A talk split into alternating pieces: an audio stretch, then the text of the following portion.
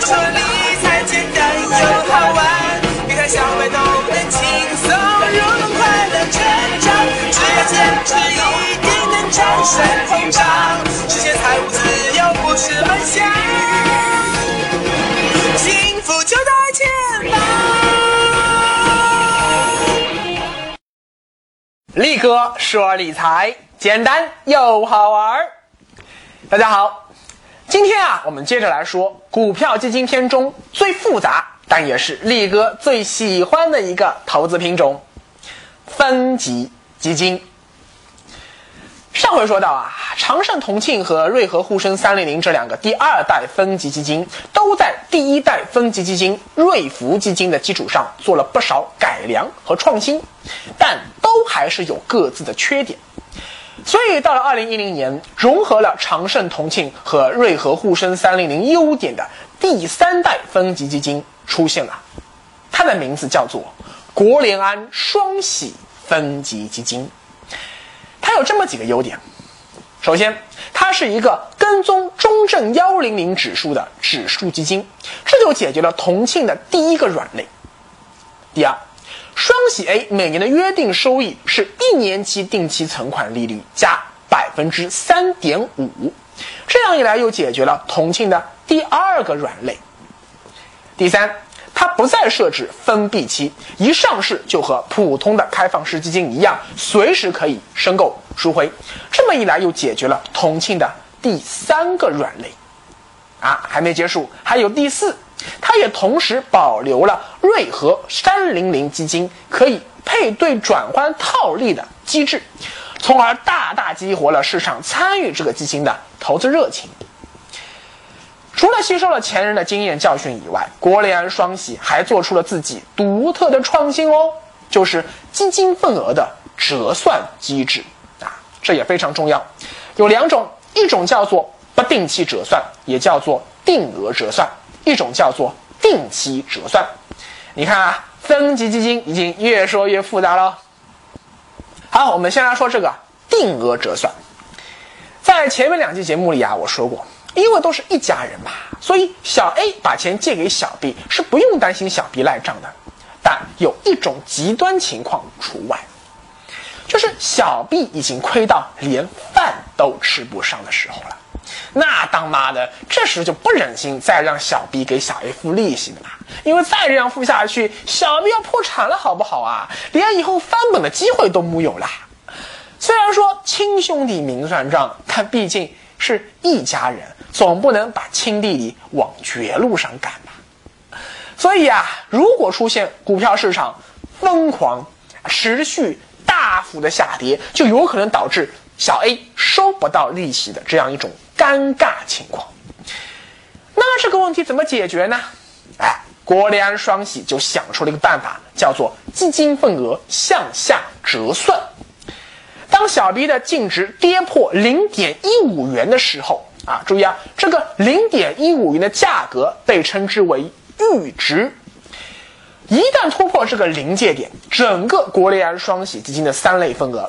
母基金双喜 A 和双喜 B 就会同时启动基金份额的下折程序。这时，不管你这三类份额的净值原来是多少，通通通通给我折算为一元啊！回到梦开始的地方啊！当然，小 B 的净值从零点一五元突然回升到一元，这里面巨大的差价。不可能是基金公司来弥补的，而只能是基金持有人来买单。所以下折机制也可以看成是一种基金份额的合并。假如啊，你原本买了一万份双喜鼻基金净值是零点一五元，你一共有一万五千元，对吧？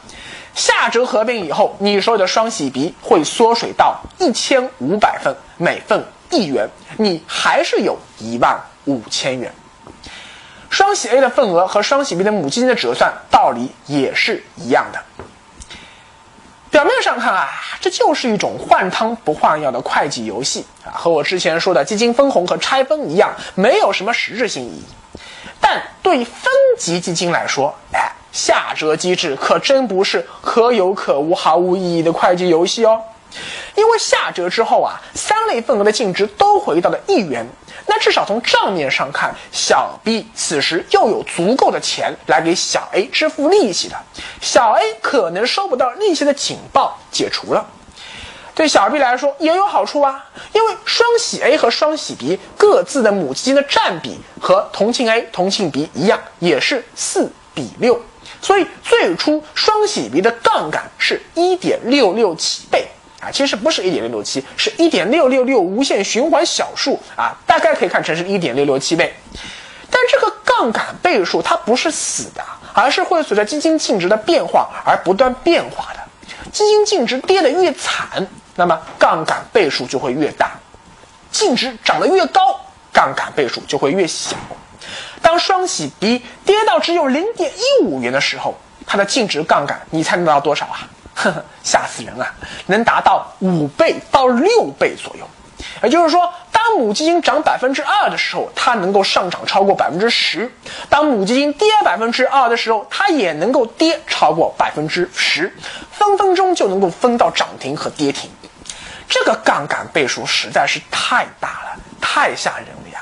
所以下折机制的存在对小 B 来说能起到悬崖勒马、大幅降低杠杆倍数的效果。上面说的呀叫定额折算或者叫不定期折算，接下来再来说说定期折算。在设计这个基金结构的时候，国联安基金的工作人员还发现啊，假如未来好多好多年双喜币净值都跌不到零点一五元啊，可能一直在零点二元、零点三元、零点四元之间浮动，难道就一直让它这样游荡下去吗？哎，不行，我还得再设置一个时间节点，一旦到了这个时间点，不管你当时净值是多少钱，通通给我折算回一元。国联基金当时设定的时间周期是多长呢？三年。这个二零一零年发行的基金，到了二零一三年啊，第一次定期折算了啊，明年二零一零一六年还会再折算一次，到二零一九年啊还会再折算一次。但非常不幸的是啊，当国联安基金自以为啊这个推出的双喜已经是最棒的分级基金的时候，哼。过了还不到一个月，银华基金又在国联双喜的基础上做了一些改动，推出了真正具有里程碑意义的第四代分级基金——银华深圳幺零零指数分级基金。它在双喜的基础上啊，主要做了这么三个改动：一是把 A、B 份额的比值从过去的四比六变成五比五。啊，这也是今天大多数分级基金的标准配比。这么改啊，有两个好处：一是初始杠杆比例从原来的一点六六七倍提高到了两倍，杠杆更大，那分级别的吸引力就会更大；二是投资者配对转换去套利的时候啊，它更方便了，只要一比一平衡配比 A、B 基金就可以了呀。第二个改动啊，是过去三年定期折算一次，改成了每年定期折算一次。你看，折算的频率加大了，这么一来，对投资者的吸引力也又增强了。第三个改动啊。是不断不但它设置了分级比净值跌到零点二五元以后启动向下折算程序，同时还设置了母基金净值涨到两元以后启动向上折算的程序，也是重新把这三类份额的净值回归到一元。只不过啊，下折的时候啊，基金份额会缩水，而上折的时候基金份额会增加，这就相当于普通基金的拆分一样。为什么一定要设置这个上折机制呢？因为当母基金涨到两元的时候，分级基金 B 份额这时候已经完全没有杠杆了。所以这时候如果再不上折的话，分级 B 就只是一个普通的指数基金，它对于那些基金型投资者来说就木有吸引力了呀。说实话呀，这三个改动其实都算不上是什么原创的重大改动。正是这最后一公里的改动，让银华深圳幺零零指数分级基金以及它的两个子基金银华稳进和银华瑞进，在其后的几年间大放异彩。如果说之前的什么瑞福、同庆、瑞和、双喜，仅仅勾起了我知识层面的回忆的话，那么每当我听到“银华瑞进”这四个字的时候，我的心中都会泛起无限的感慨。因为从二零一零年到二零一三年这漫长的熊市中，力哥多次在银华瑞净里做过波段操作啊，都是什么零点四元进零点五元出，或者零点五元进零点六元出。我对这个基金有着非常深厚的感情，因为它的出现一举奠定了今天中国整个分级基金市场的基本模式。所以，这个基金直到今天还是分级基金市场中的一个明星产品。你想啊，这么多年过去了呀，今天面对八十多个分级基金的激烈竞争，银华瑞金的规模依然排名第五，排在它前面的四个分级比分别是证券比、军工比、金融比、券商比。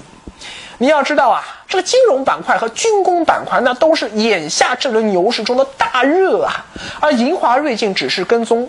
这个深圳幺零零指数的最没有特色的那些最普通的那一种分级基金，它居然也能有这么多的份额，银华瑞金的地位可见一斑。力哥说理财简单又好玩，跟着力哥走，理财不用愁。当然，分级基金的创新还有最后一段小插曲。二零一二年九月，银华中证等权九零分级基金成了历史上第一个触发下折机制的基金啊！记得那会儿我还去套利赚了一笔呢。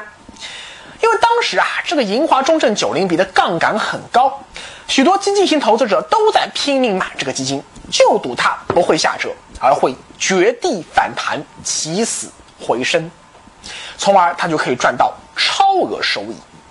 所以啊，中证九零比在二级市场上的溢价一直非常高，但是下折是按照基金净值，而不是按照市场价格来计算的呀。所以你这个溢价其实是没有意义的呀。如果下折的话，那么一夜之间中证九零比的高溢价就会被啪抹平了。那些在二级市场以很高的溢价买入中证九零比的投资者，就会平白无故亏掉一大笔钱。那结果当然他下折了。这些人也都亏钱了，一旦亏钱了，他们心里就不爽嘛啊，于是就在网上骂骂咧咧，说啊，你这个分级基金设计就不合理。当中证九零比净值跌到零点二五元，触发下折的时候，这时母基金的净值是多少钱啊？还有零点六二五元啊，它实际上才跌了百分之三十七点五啊。但反过来，如果要上折的时候，却需要母基金从一元涨到两元，也就是上涨百分之一百才能启动。你看，这就不公平嘛？凭什么啊？跌了百分之三十七点五，你就要下跌了，而要上涨百分之一百，你才给我上涨了上折呢？要知道啊。当母基金的净值涨到一点八元、一点九元的时候，这时分级别的杠杆只剩下了一点一倍、一点二倍了。对于基金型投资者来说，已经没有什么吸引力了呀。所以到了二零一三年，信诚沪深三零零分级基金就通过修改基金合同，把触发上折时母基金的净值从过去的两元修改为一点五元。什么意思？就是母基金只要涨百分之五十。分级比涨百分之一百，也就是分级比的净值涨到两元的时候，这时你就要触发上折机制了。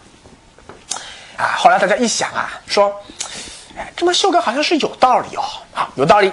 所以从此以后，新发行的分级基金基本上都把上折的阈值设定为母基金净值一点五元，而不是过去的两元了。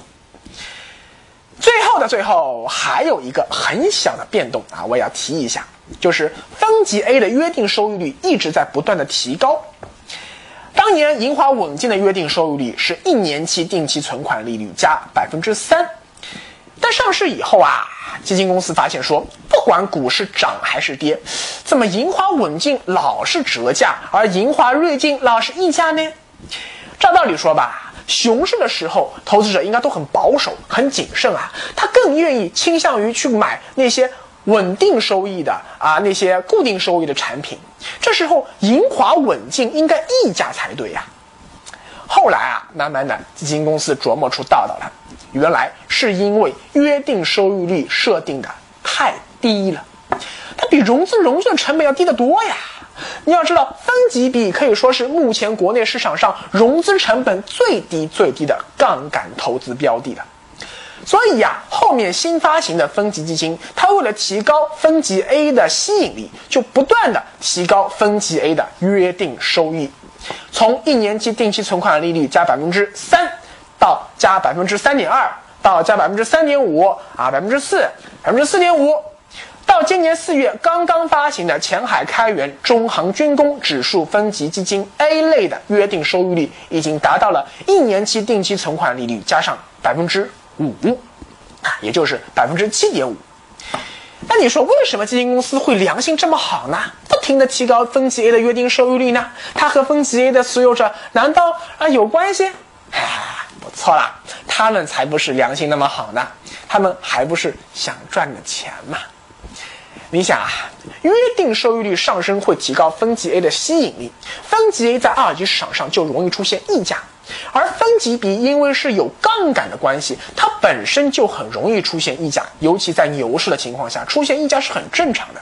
那分级基金就会出现整体溢价，从而吸引套利资金蜂拥而入。还记得我之前说溢价套利是怎么套的吗？先申购母基金，再拆分成 A、B 两类基金，再把 A、B 两个子基金溢价卖出。那在这个过程中，你就必须要先去申购母基金。而申购基金是需要支付百分之一点二的申购费的，所以说啊，你想要从分级基金中套利，那基金公司就要先从你身上剥掉一层皮。不过，分级基金的进化史并没有就此结束。啊，后来还出现了投资于海外股市的 QD 分级基金啊，还有投资于债券市场的分级基金啊。当然，债券分级基金不是当前市场上的热点，力哥就不细说了。还有母基金也能上市交易的分级基金。听到这里呀，你可能就会说了呀，哎，力哥啊，怎么这个分级基金一直在变来变去啊？它以后还会怎么变呢？这个问题的答案啊，力哥不知道。但纵观分级基金这一路上的发展史，不知道你有没有什么感想？力哥最大的感想是，最早发现商机的，并不一定是做的最好的；第一个起步的，并不一定会笑到最后。国投瑞银、长盛、国联安这些基金公司起步都比银华基金早。但今天的分级基金市场上，分级基金发行数量最多的却是银华基金。而随着分级基金市场的热点从过去的沪深三零零、中证五零零这些普通成分指数转变为热门行业指数以后，你看，像什么国泰基金啊、鹏华基金、信诚基金、富国基金、申万灵信基金也正在快速的崛起。有句话叫做“前人栽树，后人乘凉”啊，说难听点啊，其实就是螳螂捕蝉，黄雀在后。百度成为搜索霸主以前，最牛的搜索是雅虎；阿里成为电商霸主以前，最牛的电商是易贝啊，后来还把那个易趣给收购了，变成易贝易趣，还是易趣易贝。腾讯旗下的 QQ 是完全模仿 ICQ 的。啊，就是 I C Q，我找你啊。后来马化腾加了个 O，叫 O I C Q，O I C Q 就是哦，我找你啊。大家觉得这个名字太复杂了，所以就改名叫 Q Q。但我请问，今天还有几个人在用 I C Q？啊，更不要说 M S N 了。今天创业板很热，新三板更热，很多投资者啊都梦想在创业板新三板中发现明天的 B A T。如果真被你发现了，那可就是能够获得百倍、千倍的投资回报了呀！哼，但是今天的创业板新三板的公司里面，真的有未来的 BAT 吗？有可能明天的马云、马化腾今天还没有开始创业呢。这就是这个时代的悲哀所在。你不知道明天谁会笑到最后。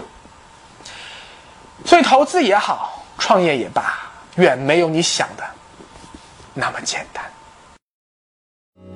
没那么简单就能找到聊得来的伴。